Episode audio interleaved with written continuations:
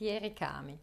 Premesse e quadro storico di Federica Cavriana, tratto dal volume Mestieri d'arte e Made in Italy, giacimenti culturali da riscoprire, a cura di Paolo Colombo con Alberto Cavalli e Gioachino La Notte. Marsilio Editori 2009.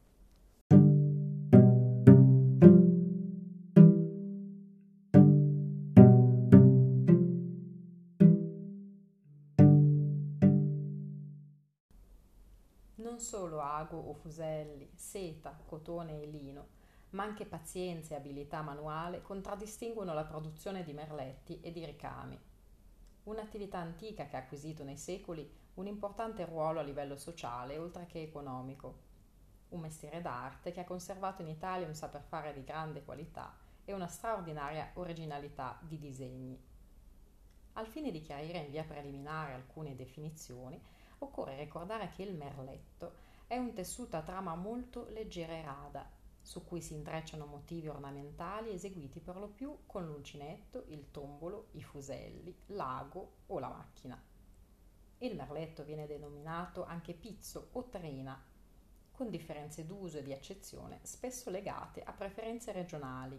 Viene in particolare detto anche pizzo quando le dentellature tessili e gli spessori sono più pronunciati il termine trina, invece, può indicare due tipi di manufatto. La trina di punto o trina d'ago, eseguita con l'ago e un solo filo senza altro accessorio, che si compone di punti a forma di festone variamente disposti. La trina ricamata, un ricamo che per l'aspetto traforato ricorda la trina di punto, ma se ne differenzia per il fatto di essere eseguito su un fondo di tessuto. Il merletto, termine qui utilizzato nella sua accezione più ampia, si ottiene lavorando filati che nella maggior parte dei casi sono di cotone o lino, ma che possono anche essere di seta o di materiali preziosi come oro e argento. Gli strumenti utilizzati per la lavorazione determinano il nome del prodotto, come nel caso della già accennata trina d'ago tipica di Burano, così parliamo di merletto a tombolo o a fuselli, caratteristico di pellestrina quando viene realizzato usando questi strumenti, o di merletto a uncinetto, quando è creato lavorando una rete con il bastoncino metallico dalla punta ricurva, e così via. Il macramè, vera e propria arte del nodo, è un'attività tipicamente ligure e in particolare di Chiavari, dove è giunta dal mondo arabo all'inizio del XV secolo. Ognuna di queste tipologie può essere a sua volta caratterizzata dalla scuola di provenienza, che crea un lavorato particolare, dando al merletto una definizione ancora diversa, come accade per il pizzo di Cantù, il pizzo Venezia o il puncetto della Valsesia, la cui tradizione è gelosamente custodita e tramandata grazie all'impegno di alcune associazioni dedicate.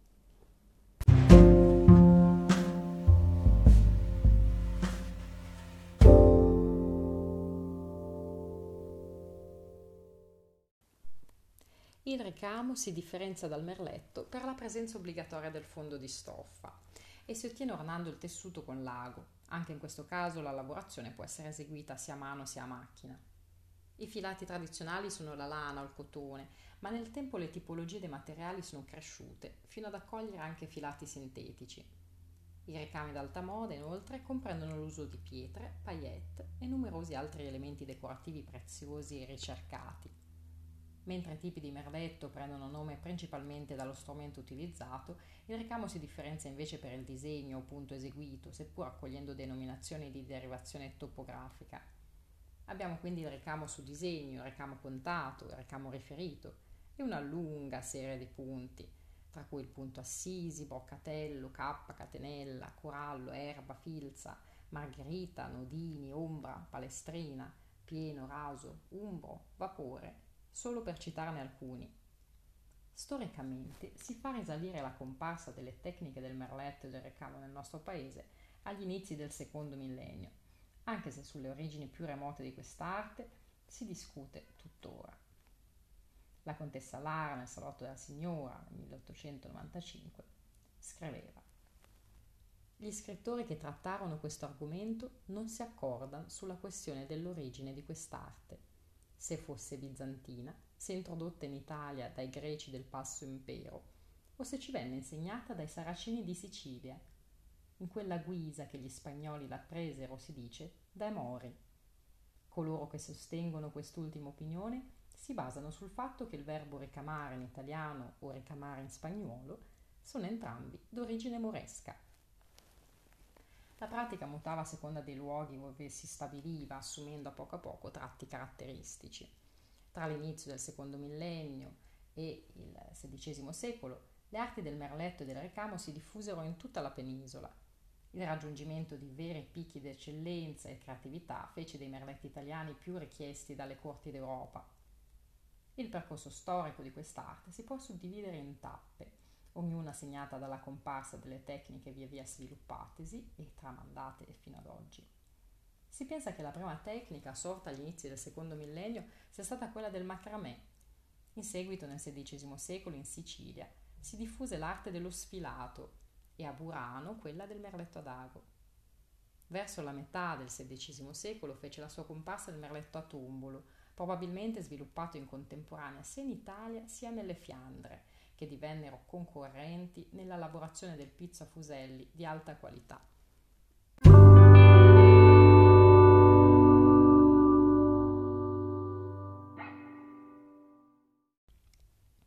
Per quanto concerne recamo, le prime scuole furono create in Sicilia.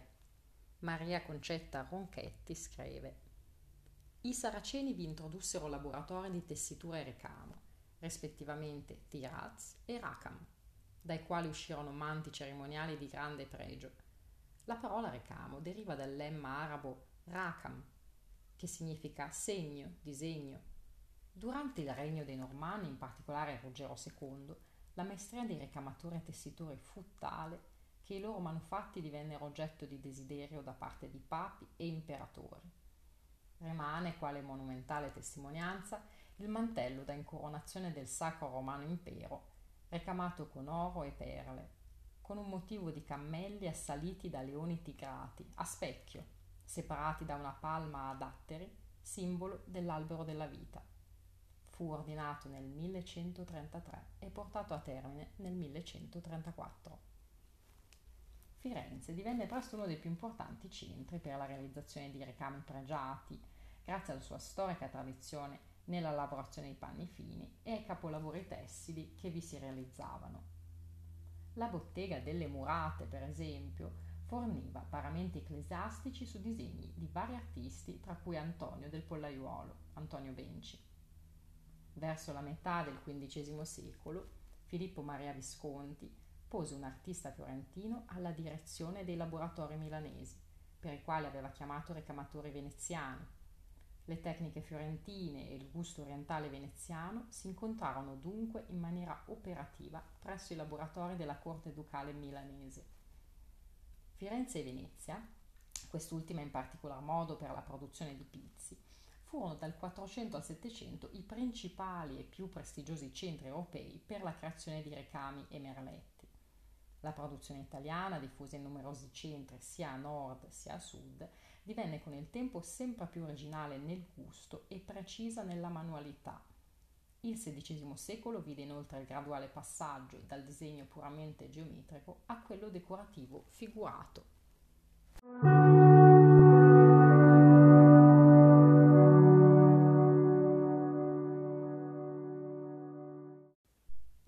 Nel corso del Settecento i prodotti italiani subirono una fase di declino e vennero superati innanzitutto da quelli delle Fiandre, ma anche da alcune produzioni francesi e inglesi. Un'importante ripresa si ebbe verso la fine del XIX secolo, quando il mercato italiano dei merletti e dei ricami tornò ad affermarsi anche a livello internazionale, come testimoniano i riconoscimenti tributati in quegli anni soprattutto ai maestri d'arte liguri, che instaurarono una ricca attività commerciale le esportazioni più fiorenti erano dirette al Nord America. Come si leggerà nei paragrafi seguenti, fra la fine del XIX e l'inizio del XX secolo sorsero varie scuole, cooperative e associazioni femminili promosse da nobili filantrope e imprenditrici, dedicate in particolare alle donne meno abbienti. L'impulso fondamentale venne dalla costituzione nel 1891 di una lega avente per scopo l'aggruppamento delle forze benefiche, delle iniziative utili e delle tendenze dirette al miglioramento delle condizioni sociali, economiche e morali della donna. Questa lega si trasformò nel 1903 in Società Cooperativa Industria Femminile Italiane, sotto l'egida della contessa Cora Savognan di Brazzà. La società, con sede centrale a Roma, costituì presto comitati regionali e sedi periferiche di patronato. Tramite agenzie sparse per tutta la penisola raccoglieva, per poi rivenderli, gli oggetti prodotti dalle affiliate. Dalla seconda metà del Novecento molte delle manifatture, degli atelier nati sotto il patronato della società chiusero o si riconvertirono in botteghe o piccole scuole, mentre nascevano stabilimenti di produzione industriale.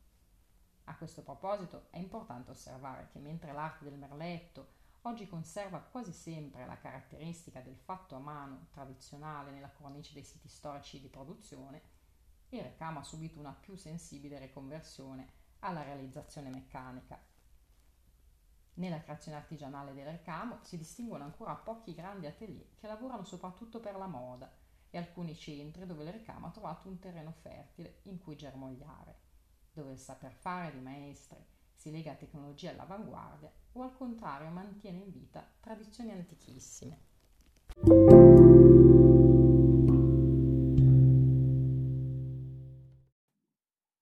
Continuate a seguire le storie dei nostri artigiani. Ogni settimana nuovi racconti vi guideranno nel poetico mondo del saper fare, dell'eccellenza e del bello. Vi ricordiamo che Fondazione Cologna è presente anche su Facebook, Instagram e video. Vi auguriamo un buon ascolto.